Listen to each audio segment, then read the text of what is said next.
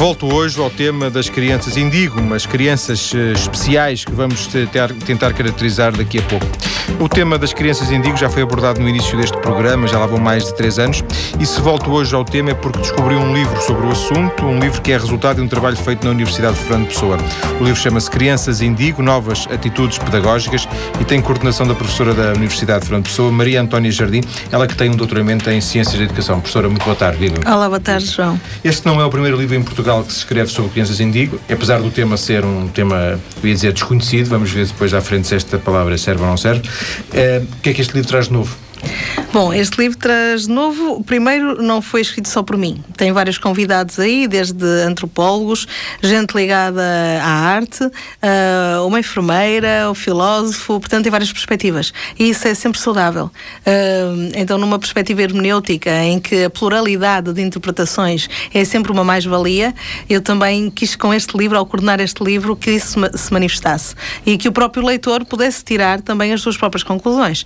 Ele não está direcionado para apoiar o fenómeno indígena, ele está direcionado para tentar compreender este fenómeno à luz de várias interpretações, de várias avaliações. Sendo que, de qualquer forma, há um ponto de partida eh, que não é um ponto de partida neutro, não é? Porque a Maria Antónia Jardim tem uma posição de proximidade em relação a... a... Muita proximidade, porque eu comecei a estudar este assunto quando li os livros da Teresa, pai em 2003. Da Teresa... Da Teresa Guerra. Teresa Guerra. Uh, sim, uh, diretora da, da, da, da Casa, Fundação da Fundação Indigo, da Casa Indigo, e que eu convidei depois para ir à Universidade de Fernando Pessoa em 2006 e fizemos lá um colóquio realmente que encheu o, nosso anfiteatro, o nosso auditório. Um, e porquê? Porque eu me identifiquei imediatamente com os livros que falavam nos Indigo. Uh, e quando uma pessoa se identifica, uh, é mais fácil, está mais próxima aos afetos uh, que se envolvem e, e, e, ao dizer, ah, olha, afinal, quer dizer, tanta coisa, tanta coisa, e estou-me aqui a identificar perfeitamente com o que esta autora está aqui a dizer. Sentiu alguma contradição entre a necessidade, a questão de organizar o livro, o livro ter esse, esse posicionamento académico, entre aspas, e... É o primeiro livro Sim. académico em Portugal, é, é, bom que se note, de facto. Mas como não tem uma linguagem demasiado académica, isto é, nem nem hermética, nem demasiado eh, estruturada, no sentido em que o académico muitas vezes obriga a que a linguagem seja de facto uh, me, mais fechada, não tem esse posicionamento, portanto acho que qualquer pessoa que leia esse livro consegue compreendê-lo. Sim, eu perguntava-lhe se sentiu alguma contradição, digamos, algum choque interno entre a Maria Antónia Jardim, que é alguém que se interessa e que se sente próxima da realidade, e depois... Sim, a... alguém a dizer-me, ah, mas que é isso, crianças de indigo, não é? Não é? Eu, de alguma forma a necessidade do livro ter uma perspectiva Sim. mais mais neutra, entre aspas. É? Uh, e tem, e tem aí autores como, como Álvaro Campelo que defendem outra posição e que não acham realmente que os indígenas sejam um fenómeno de agora, que foi um fenómeno sempre de todos os tempos, que houve sempre crianças diferentes, mas de facto há algo a contrariar isto. E é algo científico, é que o, o nosso ADN está de facto em mutação. Há cientistas norte-americanos que já provaram isto. Não é apenas a Nancy Tate que fala, a Teresa, que foi a primeira de facto a observar a cor indigo, porque ela própria tem um fenómeno que se chama sinestética Ela é capaz de percepcionar uh, várias coisas ligadas à sinestesia, isto é, sensações. É capaz de ver cor e tato e odor naquilo que nós não somos intercruzar todas estes, estas coisas ligadas aos sentidos. Hum, e, portanto, há coisas que de, de, a ciência começa a cruzar com aquilo que nós poderíamos chamar esoterismo ou, ou mística. Uh, e cada vez mais. Agora, para isso também é preciso ler, é preciso estarmos informados. Por exemplo, saiu agora há pouco tempo um, um, um segundo livro do Lee Carroll, que foi o primeiro primeiro escreveu sobre crianças indigo, ele é norte-americano, um, e que se chama Indigos 10 anos depois. Ele já fala dos adolescentes indigo, dos jovens adultos indigo, e, e de facto alerta para o facto de nós continuarmos numa sociedade muito fechada, muito tabu, cheia de medos e preconceitos e que não, não é flexível o suficiente para perceber que estamos perante um fenómeno de crianças chamemos-lhe indigo ou não, tanto faz, mas de crianças que nascem, e todas hoje nascem já com essas características diferentes, de olhos abertos, de fazerem a ponte entre o hemisfério esquerdo e o hemisfério direito muito mais facilmente, isso nota-se nas perguntas que elas fazem aos pais ou aos professores, e portanto não querem notar esta diferença e o que é que notam? Notam o negativo como nós seres humanos, isto é humano, não é? Nós normalmente notamos o, o negativo, o que é? Que são mal educadas, hiperativas, muitas vezes autistas, uh, fechadas em si dificuldades próprias. De se concentrarem. Dificuldades relacionais, no fundo. E o que os indignos vieram exatamente, as crianças de hoje vêm ensinar ao adulto e à sociedade que tem este comportamento ainda muito autoritário, digamos, e muito enfim, muito fechado em si mesmo, porque não se quer abrir a novos padrões, vem ensinar o quê? Que as crianças também ensinam, não só aprendem. E vem ensinar que ser autoritário não resulta mais. E vem ensinar que o estar diferente não quer dizer ser pior nem melhor, é, é, ser diferente. E, portanto, não vamos falar tanto em ser pior, é, são características, são características diferentes e que nós, de facto, temos muita dificuldade enquanto E o que está a dizer é que temos que nos ajustar a elas? Eu não, não, sei se nós temos que fazer um ajuste mútuo, mas se nós não somos capazes de dar o primeiro passo enquanto adultos, por amor de Deus, quer dizer, como é que vamos exigir? Se não damos o exemplo, como é que vamos exigir das crianças? Sem exemplo não há, não existe. Sim. Não podemos, não é? Daí que o, o, subtítulo deste livro seja. Novas atitudes, pedagógicas. pedagógicas, mas é isso mesmo. Mas não são só os professores, quer dizer, quando se fala de pedagogia, a pessoa imediatamente pensa só na, na escola, na, escola, na, na educação. No, não por, por isso daí uma enfermeira, a pediatra que esteja a falar no livro. Nós temos que falar nos profissionais de saúde, nós temos que falar na própria igreja, nós temos que falar em tudo, nos sociólogos, nos antropólogos, na, na comunicação social, nos jornalistas. As pessoas todas, uma sociedade inteira tem que perceber os preconceitos que tem, quanto às diferenças, quanto às características diferentes das crianças que temos à nossa volta e que não é por, muitas vezes nem é por má educação, nem é por serem hiperativas, porque as crianças têm características de hiperatividade e possivelmente até podem ter características de autismo e até podem ter características até de má educação, porque não? Porque isso também é humano e é criança. Agora, são características, não podem é ser rotuladas de hiperativas, autistas e imediatamente psiquiatra ritalina, porque é isso que nós vemos. Eu no outro dia, eu digo João, Paulo, eu fiquei extremamente chocada, e não fui a única, a ver num dia destes uma reportagem na RTP1 e, e em que os jornalistas até pareciam apoiar, e a própria RTP apoiar uma coisa destas, uma entrevista a pais e crianças e a darem de barato que a criancinha, porque era hiperativa e o outro porque era autista, foram ao psiquiatra e estavam a tomar Ritalina na boa. Quer dizer, parecia um aplauso a este tipo de entrevista e de reportagem, como se aquilo fosse normalíssimo na nossa sociedade e que pronto, passa e anda.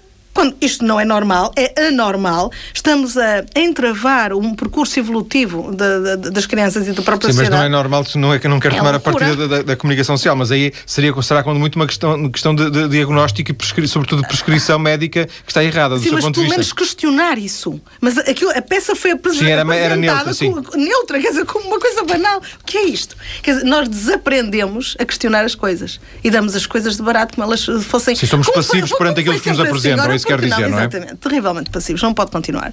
Elas não pode continuar uh, porque seremos castigados, entre aspas, por isso, pelas próprias criancinhas que ainda são criancinhas, só que as criancinhas estão a crescer. Já estão adolescentes, jovens adultos. E enquanto forem minoria liliputiana, nós ainda, ainda há o controle, não é? Da esmagadora sociedade. E quando for ao contrário? Quando Será que eles vão ter a mesma clemência? Será que vão? Ou vão castigar mesmo? Porque às tantas não vão ter a mesma clemência, não é? Não vão, porque vão se lembrar do, da repressão, do espartilho de que foram alvo. E que a melhor solução para muitos pais e educadores é outro sítio, outro território. Uh, ontem falava no seu programa das prisões, não é? Mas há muitas prisões sem grades.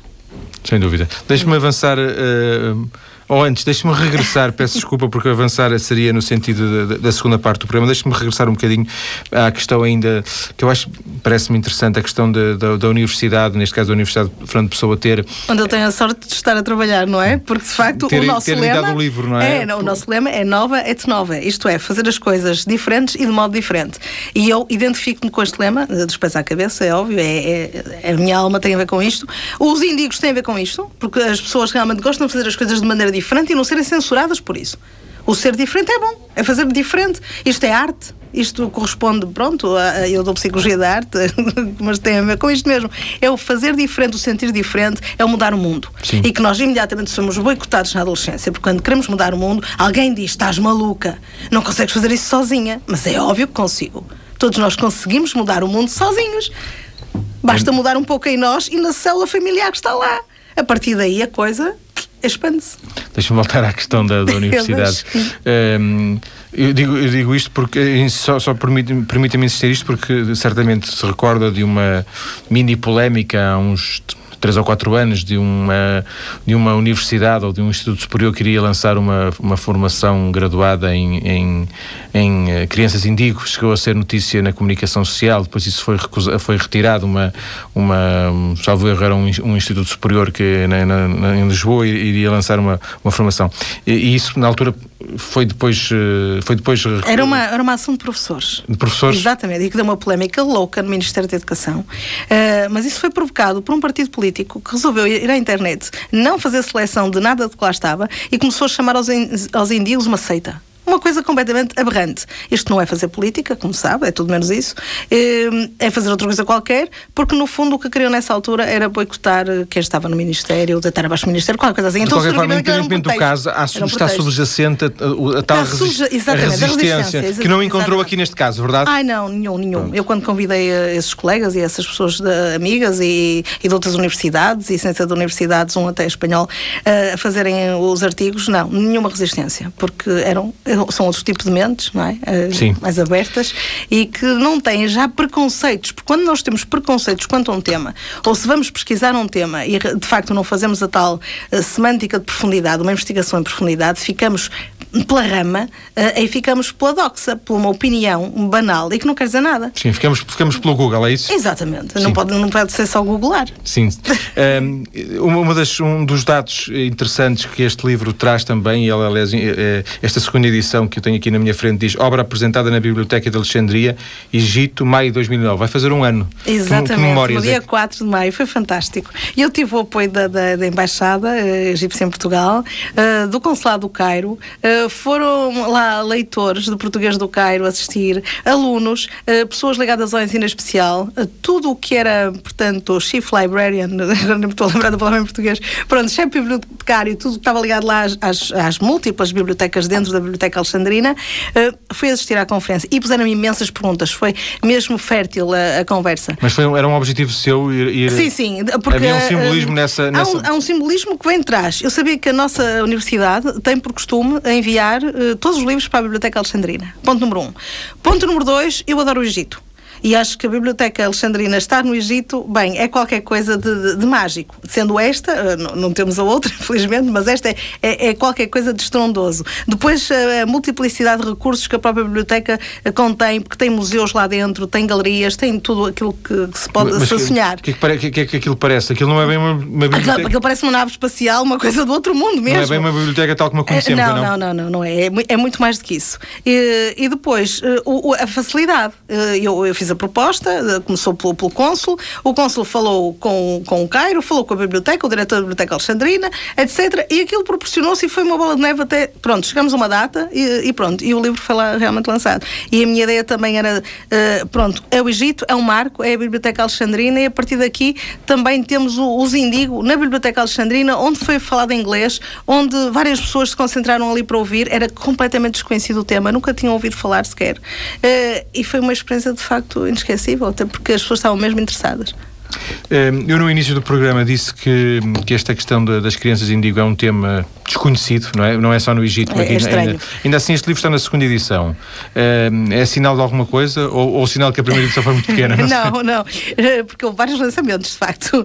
Para além do lançamento em Alexandria, houve o lançamento no Porto, que correu bastante bem, na nossa universidade, e houve dois lançamentos em Lisboa. Eh, um na, na- própria Casa Indigo, na Fundação Casa Indigo com a Guerra, e outra no, no Fórum Lisboa, eh, noutra data. Portanto, teve vários, eh, vários lançamentos, foi muito publicitado e, sei lá, e as pessoas, pronto, também tiveram curiosidade em, lê-lo, e é um livro também que se dá nas próprias aulas, não é? De Psicologia de Educação e Psicologia da Arte. Sim. Portanto, os alunos também estão muito motivados para, para ler esse livro. E não só, é engraçado que eu fiquei a saber, graças a este livro, vieram várias pessoas ter comigo, quer em Lisboa, quer no Porto, hum, alunos de outras universidades que estão a fazer teses de mestrado e já de doutoramento sobre crianças indigo. Eu vou ser agora arguente exatamente de uma delas. Isso já, já- já é qualquer coisa. É que qualquer coisa. Começa a, começa a dar. Exatamente. eh, eh, que- um corpo, Espessura, corpo, exatamente, exatamente. começa a dar a. Uhum. substra- substância, não é? Substância. Para fecharmos esta, esta primeira parte, eh, Maria Antônia Jardim, eh, o livro diz novas atitudes pedagógicas. Eu, eu, hum, li muito rapidamente o, o livro. Eh, o livro traz, traz uma série de contributos de diversos autores, alguns deles até, como disse, não digo contraditórios, mas eh, porem, digamos, o dedo na, na ferida, como se costuma dizer. Eh, ainda assim, parece-me que o livro não, é propriamente um guia para professores, não é? Quer dizer, não é. Temos eh, novas atitudes pedagógicas. eh, É para toda a sociedade, não é só para professores. E Eu, eu escrevi sobre a Alice, não foi por acaso, porque a Alice, no País das Maravilhas, encarna algo de universal. E o que é que é a Alice? A Alice é uma criança uh, que gosta de desaprender, de desformatar, uh, vir ao mundo, não é? De pernas para o ar. E, e, essa nova atitude pedagógica que nós temos de ter connosco próprios é, de facto, de desformatarmos aquilo que está tão formatado no nosso cérebro, os tais hábitos de julgar, do julgamento, de vermos as coisas pelas aparências, uh, tudo isso e que a Alice nos vira, o Luís Carroll, através da Alice, vira tudo Sim. ao contrário. E de encontrarmos o lindo jardim secreto que no fundo é isso que os índigos pedem, as crianças dois nos pedem. Encontrem esse lindo jardim secreto e partilhem-no connosco. Querem essa relação, o, a relação afetiva. E como sabe, cada vez menos as relações estão afetivas, estão mais distantes, estão indiferentes, enfim. Vamos falar disso já a seguir, quando voltarmos daqui a 3 ou 4 minutos, depois das notícias. Até já. E a propósito do livro Crianças Indigo Novas Atitudes Pedagógicas, coordenado pela nossa convidada Maria Antónia Jardim, um livro que foi editado pela Universidade de Fernando Pessoa, falamos hoje de Crianças Indigo. Na primeira parte, Maria Antónia, de alguma forma hum, aflorámos, uh, e de propósito apenas superficialmente, a questão das crianças Indigo. Agora tinha aqui um conjunto de perguntas, se calhar para si já, já, já, clássicos. Já clássicos. Um, todas as crianças que nascem hoje, que nasceram ontem, são hoje crianças em dia, Indigo? sim, maioritariamente. Desde pelo menos aquilo que tem assistido é que desde a década de 80, maioritariamente, realmente sim. É a questão de já nascerem com uma postura diferente, de olhos abertos, nomeadamente, de fazerem as tais pontos entre o, o hemisfério direito e o hemisfério esquerdo, as tais sinapses estão, são muito maiores, são, mais, são múltiplas e até agora não eram tanto assim. E depois a própria postura delas é fácil de, de perceber. Uh, não é preciso fazer nenhum teste para perceber que se tem um índigo em casa. Eu tenho um de 6 anos e eu própria me identifico com com, essa postura. Um, há uns que são mais do tipo artista, por exemplo. Eu tenho o meu, o meu filho em casa, ele gosta de pintar quadros, começou a pintar aos 5 anos. É capaz de fazer uma exposição para o ano aos 7. Eu fiz a minha primeira exposição aos 19.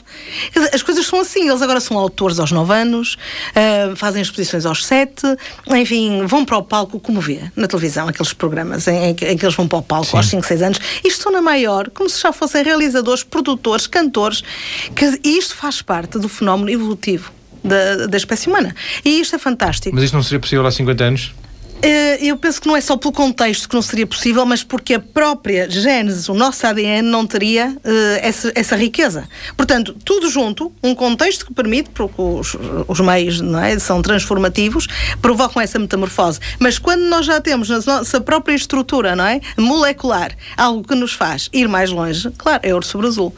Agora, depois outra questão. A questão quando as crianças vão experimentar tudo, já sabem tudo, etc., se não corremos o risco, se a sociedade não as motiva criativamente, de elas chegarem a um certo ponto aos 16 anos, e agora, agora já, já, fiz, já tudo. fiz tudo o que é que eu vou fazer. Pum. Falta Temos de ter cuidado. Exatamente, falta de estímulos. E, e que estímulo é que, é que, pode ser melhor para as crianças de hoje e para os adolescentes? São as relações humanas, são, são, é isso que está a falhar na sociedade. Porque nada do resto falha, não é? A técnica avança, as táticas avançam, uh, os, os métodos, etc. Tudo aquilo que é invólucro uh, o hardware. Mas em, em, termos de software, em termos de, realmente do afeto, das relações que eles querem, porque no fundo o indica aquilo que exige, e é logo desde a primeira hora, hum, desde que uma pessoa muda as fraldas a uma criança, devia pedir licença. Porque é o respeito nós temos que ter respeito. E nós estamos habituados a uma sociedade que ainda está muito habituada a quê? A ser respeitada não a respeitar no ativo, mas passivamente a querer ser respeitada. Os adultos querem ser respeitados, seja o médico, seja o professor, seja o enfermeiro, uh, seja quem for. Agora, respeita?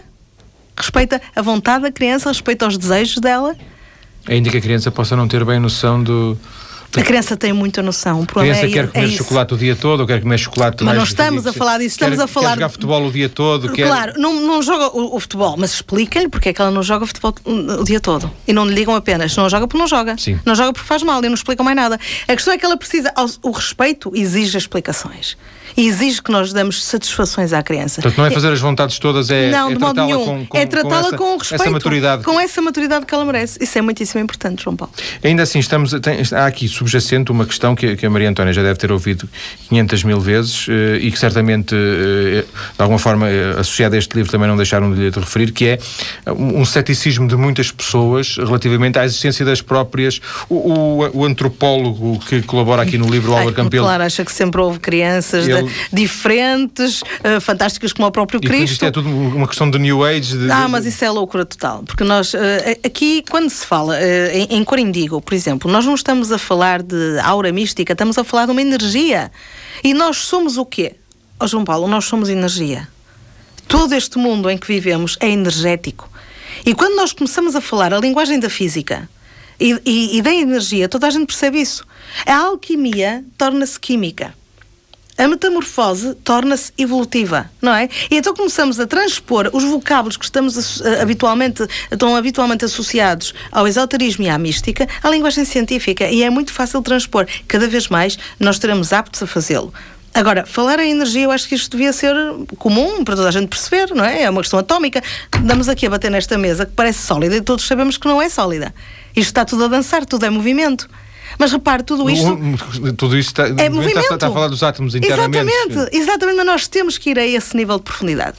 Nós temos que pensar para além das aparências, porque senão não vamos lá. E não estamos a compreender um fenómeno fantástico, é este fenómeno indigo de evolução, podia ter a palavra indigo ou não, mas é de evolução humana, e que ainda por cima nós somos contemporâneos. Nós temos o privilégio de assistir a, a esse patamar, a esse grau mas eu acho isso fantástico. Mas não estamos, preparados, para, a maior parte para compreender. Não.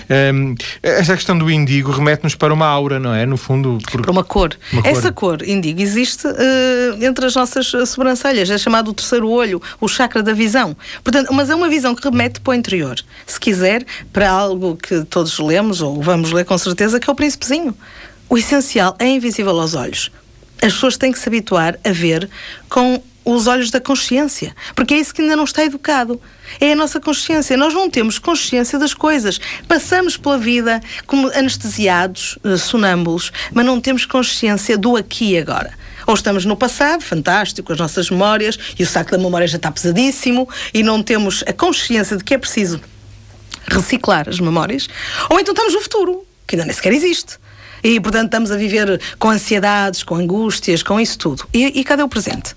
O que é que nós fazemos realmente aqui e agora para sermos felizes? O que é que nós fazemos exatamente aqui e agora para nos relacionarmos melhor com os nossos filhos, com os nossos alunos, com as crianças que nos são próximas, connosco próprios? O que é que nós fazemos? Vamos voltar ao princípio desta, desta conversa, desta conversa nesta segunda parte, porque isto pressupõe, teoricamente, nós, eu imagino que, as pessoas que nos estão a ouvir, uh, um pai, o avô, etc., pressupõe uh, essa pessoa que nos pode estar a ouvir, eu ou outra pessoa qualquer, sabermos se, como é que nós devemos de saber se, se, estamos a lidar com uma criança indigo, porque no fundo, se bem percebi, eh, uma criança indigo... Eh, pressupõe mais conflitos. Pressupõe, não, pressupõe, é, não, não, ser diferente. Pressupõe mesmo, pressupõe porque se não respeitam, por exemplo, e se em casa não há esse respeito, não há essa, essa intimidade afetiva de lhe perguntar como é que está e de explicar as coisas e de, e de estar também um pouco em função dele. Hoje em dia os pais muitas vezes admitem-se essas funções, os educadores ainda mais, porque se há alguém diferente na sala, então então ou é rejeitado ou marginalizado. O que, é que, o que é que acontece? A criança pode parecer muito hiperativa, muito revoltada, muito mal educada e partir a louça toda. E depois é vista como a amada fita, a ovelha negra, é insuportável. Sim, desobediente. Desobediente. Porquê? Mas quem é que deu o exemplo disso? O problema é que não foi a criança. A criança, se o pai começar aos berros ou a mãe, o que ela vai fazer é gritar mais alto, para chamar a atenção que não devem fazer isso. Senão ela ainda faz pior. Isto, uh, quer dizer, o, o ser indigo, estarmos neste patamar de evolução, ninguém disse que era fácil. Pois. Pelo contrário, é mais Isso difícil. Leva-nos a ser preciso de não, é que leva-nos a reciclar e a gerar a metamorfose em nós próprios, coisa que os adultos não estão nem para aí virados, porque acham que estavam muito bem e estavam muito bem. Não tem nada que agora estar a mudar, era o que faltava. Vão ser precisas de algumas gerações para algumas nos adaptarmos. Gerações, sim, sim, mas é, é, é, bom é que não leva assim tantas gerações, porque senão é o caos. Já, já referiu mais do que uma vez, a eh, Maria Antónia já referiu mais do que uma vez a questão da hiperatividade. Para si não existe hiperatividade? A hiperatividade pode ser muito saudável, porque uma pessoa com características de hiperatividade quer dizer que faz, eu sempre tive essa característica desde que me conheço, de fazer várias coisas ao mesmo tempo. Eu sou um caleidoscópio. Eu sou capaz de estar na literatura, na psicologia, na escultura, na dança e sei lá o que mais, que me vier à cabeça. Mas isso, isso, mas isso em adulto é uma coisa, em criança. E em é criança é ótimo, desde que tenha método. Eu sempre fixei uma coisa que me disseram, eu, eu era uh, relativamente jovem adulta. O método faz o objeto. E realmente eu sempre tive muito método, sempre geri muito bem o meu tempo, é a questão da, o princípio da responsabilidade. Mas eu também tinha esse princípio em casa. Portanto, era fácil, eu tinha um exemplo e depois era só gerir o meu tempo. Agora, como era responsável com o meu tempo? Eu podia estar na dança, podia estar no, no, no britânico, no francês, na yoga, na isto, naquilo, fazer Sim, tudo ao mesmo tempo. E sempre fiz. E fazia. fazia. Deixa-me voltar à questão. Do, do seu ponto de vista, tanto quanto sabe, se interessa, tanto quanto conhece, não existe uma. Porque há pessoas que. Há mesmo médicos, eu, eu já estive aqui aqui um que, que, uma vez me disse isso, que não existe nenhuma doença, nenhum. Claro que não. Não existe nenhuma uh, doença chamada hiperatividade. e depois não. há outros que, que dizem que não, sim. Não, nem hiperatividade nem autismo não são doenças. O, o, que há é características autistas e características de hiperatividade. E, infelizmente, na psicologia, isto ainda não, não, não, não bate certo, porque ainda há muita gente a ensinar que isso tem a ver com doença. Não tem, são características das pessoas. E há umas pessoas que a têm, pronto, mais ou e outras menos, mas não passam de características. E enquanto as encararmos como características, sabemos lidar com elas. Se vamos encarar isto como patologias, é um problema e estamos, de facto, a bloquear o, uh, a evolução e a das crianças. Da, é um problema. Ritalina, e é? entra a questão das ritalinas e outras coisas que tais. É impressionante. Tem uh, noção se. Já referiu isso há bocadinho, mas eu queria que desenvolvesse, por favor, essa questão. Se as crianças vão perdendo essas características à medida que vão crescendo? No fundo, essas características especiais de serem, de, de serem mais, mais enérgicas, mais. Precisa a palavra faz sentido, mais inteligentes. Pois, não, não me parece que sejam mais inteligentes ou menos inteligentes. O que são, de facto, é, é diferentes. E, e realmente essa inteligência mais emocional, se quiser, ou mais afetiva, uh, poderá uh, ser bem canalizada dependendo dos adultos que elas têm à volta. Uh, ou não. Se for mal canalizada ou não for digerida, a criança vai se tornar uma revoltada. Ou pode se tornar marginal, penso eu. Ou um dia mais tarde não será muito longínquo fugirá de casa. Porque não se sente bem. Porque, no fundo, o que a criança quer é ser aceito como nós todos quisemos quando éramos crianças, só que muitos de nós, no passado, tínhamos medo e não exigíamos respeito. Estas crianças de hoje exigem respeito e não têm medo nenhum. Elas às vezes dizem, inclusivamente, que coisas. Dizem não, não, pais, dizem, dizem aos pais, pais, e dizem-me a mim. Quando eu estou a contar histórias ao meu filho antes de deitar, e conto muitas, e invento-as na hora. Ainda no outro dia estava a inventar um exatamente sobre pais e filhos, a ver o que é que ele dizia. E dizer que, pronto, que ele tinha sorte, tinha uns pais que pensavam nele e que hum, fazíamos muitas coisas a pensar nele e que estávamos sempre preocupados com ele, etc. Porque ele tinha tido, enfim, uma, uma crisita lá em casa de, de, de, de a tal má educação Sim. que. E, e lá vai a conversa à noite então vamos falar sobre aquilo que aconteceu durante o dia. E ele disse: Bem, tens razão, mamã, mas se por acaso os pais fossem diferentes, os meninos iam ensiná-los, não iam? Pôs imediatamente a questão do ensino, de ser a criança a ensinar os pais. Imediato. Eles têm muito esta noção de serem eles, porque vieram para isso, para romper, de facto, com a, a, tradição e com a normalidade, a dita normalidade de serem os adultos a ensinar as crianças, mas eles vieram para acrescentar qualquer coisa e para ensinar esta sociedade a mudar. Sim, há inclusivamente quem entenda que, que, eles, que, eles, eh, não, que eles vêm desempenhar uma, que eles vão desempenhar Tem uma missão. essa missão é? Aliás, mesmo. O, o, salvo erro, o livro da Teresa Guerra fala disso. O livro da é? Teresa Guerra, e se quiser muito antes, sabe quem dizia isto? O nosso querido Agostinho da Silva tudo aquilo que ele dizia tinha a ver com isto. Que eles não estão cá por acaso, não é? Não, e não nem, estão não cá estão, por acaso. Nem, nem apenas para se bastarem a si próprios. Claro que não. Claro que não. Nós precisamos de ser ensinados em muita coisa. Nós é que pensamos que não, está, está tudo bem. Não, não está nada bem. As pessoas vivem em funções de quê? Em função, em função de aparências, de interesses. Deixaram de ser humanas em muita coisa. Não viu hoje a notícia num telejornal em que morre alguém porque ajudou uma pessoa uh, que estava a ser roubada, então caiu no, no chão esfaqueado e ninguém ajudou e, e acabou por morrer. Porquê? Porque houve indiferença, toda a gente passou por aquela pessoa. É esta a sociedade em que nós estamos. Portanto, isto não é humano. Nós estamos a tornar desumanos e as crianças têm que vir dizer: não, basta. Vocês têm que reaprender, desaprender Ainda aquilo assim, em questão. Admito que isso é uma crença, não é? Uma crença no sentido, é uma expectativa sua. Não, eu acho que é uma expectativa das pessoas que, que, deseja que isso, desejam deseja. isto e, e, que estão cá para isso. Há, há aqui um, um, um lado palpável que é difícil de medir, não é? Porque, no fundo, voltando ao princípio. É muito palpável nas relações que eles criam em casa ou com os professores. Porque é palpável. É palpável quando os, alunos, os adultos ficam malucos e dizem: Eu não posso aturar. Ou o professor diz: Eu não consigo lidar com isto. Ou uma mãe que eu já tive numa consulta de arte terapia individual, em que me dizia: Eu não consigo responder às perguntas do meu filho, e ainda por cima, quando ele começa a dizer que está aqui a falar com o avô, que já faleceu, etc. Porque eles veem coisas que nós não vemos. E só porque veem coisas diferentes, estão tidos como maluquinhos ou precisam de ir para o psiquiatra. Isto não pode ser mais assim. Então, quer dizer, nós aplaudimos quando lemos o Príncipezinho e dizemos aquela frase fantástica, não é? O essencial é invisível aos olhos. Mas quando isto está na prática, na nossa frente, nós viramos a mesa, dizemos tudo ao contrário e dizemos que a pessoa está maluca. Então, como é, é que é que ficamos? Sim. Deixa-me voltar ao conceito de inteligência, porque eu já vi que, que, que não, não, não gostou. Uh, inteligência não, não me referia tanto à questão de. Mas vou falar em inteligências. Sim. Nós temos aquele não, fantástico Mas eu era, era só para tentar fazer o, o Gardner, é? Era para tentar fazer com esta palavra uh, a aproximação a dois universos: o universo dos nossos ouvintes e o universo da Maria Antónia, porque, no fundo, nós, penso que a esmagadora dos nossos ouvintes está num hemisfério e a Maria Antónia está no outro. Estamos, estamos em pontos uh, separados e eu estou aqui a tentar fazer a, ligar os dois. Uh, o inteligente não significa o aluno que tira boas notas. Para mim, neste caso, não que tira boas notas.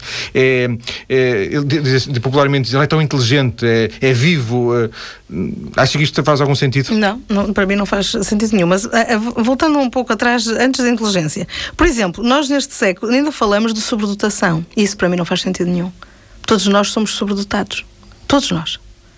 O que é, que é isto de sobredotação? São aqueles Todos que... nós somos únicos. O sobredotado é aquele que faz um determinado tipo de teste ah, característico. Pois, o tal QI, mas o QI já não se usa, já passou de moda. Agora o que está em moda é o que é. é graças a Deus, não é? Emocional, uh, a questão emocional. A é questão emocional, porque o que é isto de QI? E, e ainda mais, voltemos às inteligências do Howard Gardner, não é? Em que ele até refere nove não é? Desde a musical, a sinestésica, a interpessoal, a intrapessoal, por aí fora. Quer dizer, não, não faz sentido estarmos a, a, rotular e a pensarmos tanto em termos de inteligência. Porque uma pessoa inteligente é aquela que sabe uh, fazer adaptações. Essa é que é uma pessoa inteligente. Mas os... E neste caso, os adultos não estão nada a ser inteligentes ao lidarem com estas crianças. Mas as crianças não, estão a saber fazer não, não têm mais capacidades. Uh, uh... Têm, não têm medo. Por exemplo, as crianças não têm medo, os adultos passam a ter medo. O que é que há de inteligente nisto? Pronto, mas não deixa, deixa eu, por exemplo, eu, eu, eu, tinha 15 anos quando fui ao cinema pela primeira vez, imagino. Uhum. O meu filho tinha, tinha dois anos quando foi ao cinema pela primeira vez. Dar um exemplo. Uhum. Uh, o facto de ele ter estímulos, os pais lhe darem estímulos, isso potencia ou ele, independentemente de ele, de ele ter ido ao cinema ou não, ele tinha essas capacidades e elas viriam. Eh, viriam, viriam, viriam, independentemente disso, com certeza. Porque ele já está munido, já tem essas munições, não é? Não é, não é já vem com livro de instruções no sim, bolso, sim. mas já tem essas munições no seu próprio corpo. Porque nós estamos habituados a distinguir consciência do corpo, eh, consciência da alma e separar, não é, ao estilo platónico, essa dualidade corpo-alma. Não faz sentido nenhum. Nós temos tudo em nós, tudo tudo é psicossomático e nós geramos as nossas próprias doenças. Mas não se consegue separar uma coisa da outra, não é? De jeito nenhum. Tudo é energia. A questão é essa. Não é por acaso que, que, que, o Reiki está, está cada vez mais a ser descoberto. Não é por acaso. E também já falamos aqui várias vezes de Reiki. Maria Antónia Jardim, agradeço-lhe ter vindo à TSF. Obrigada eu, João. Para esta conversa que teve como ponto de partida um livro que não é um livro deste ano, eh, mas foi só agora que eu o conhecia, portanto veio sempre a tempo, mais cedo ou mais tarde, falaríamos de Crianças Indigo, Novas Atitudes Pedagógicas, segunda edição, um livro com coordenação de Maria Antónia Jardim e edição da Universidade de Fernando Pessoa. Muito obrigado e boa tarde. Obrigado.